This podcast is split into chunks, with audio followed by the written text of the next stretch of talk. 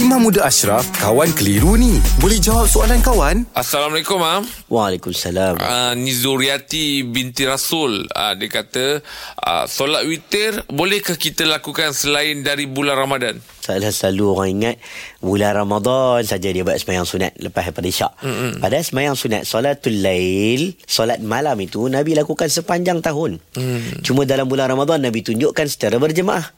Hmm. Ha, jadi nampak syiar tu lah Sebab tu kita pun nama solat sunat tarawih hmm. Tarawih salah satunya sebab ada unsur-unsur kerehatan Dalam solat-solat malam Nabi hmm. Yang Aisyah suka Jadi Kalau cerita tentang witir Witir ni macam mana pula? Witir ini satu solat satu solat sunat yang Nabi galakkan bahkan mazhab Hanafi dia kata wajib untuk buat setiap malam. Hmm. Ha, sebab mazhab Hanafi dia ada beza wajib dengan fardu ha? dia hmm. ada kaedah dia. Tapi mazhab Syafi'i kata sunat muakkad. Hmm. Ha, digalakkan. Bahkan kalau boleh tu jangan tinggal. Sama ada lepas isyak. Mm-hmm. lepas isyak kita tak nak tidur kita nak buat tu eh mm-hmm. pun boleh.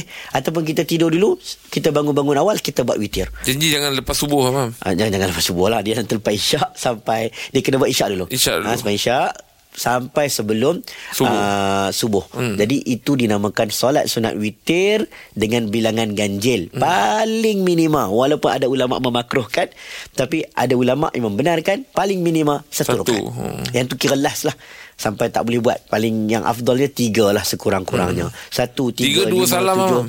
Ha, tiga dua salam boleh hmm. satu salam pun boleh oh. ha, biasa kita masyhur dengan dua salam, dua salam. Ha, jadi kalau kita nak buat buatlah setiap malam Jangan tunggu pada bulan Ramadan oh. saja-saja. Boleh lah, Mam, kan maksudnya? Boleh. Baik, Mam. Terima kasih banyak, Mam. Alhamdulillah. Selesai satu kekeliruan. Anda pun mesti ada soalan, kan? Hantarkan sebarang persoalan dan kekeliruan anda ke Sina.my sekarang.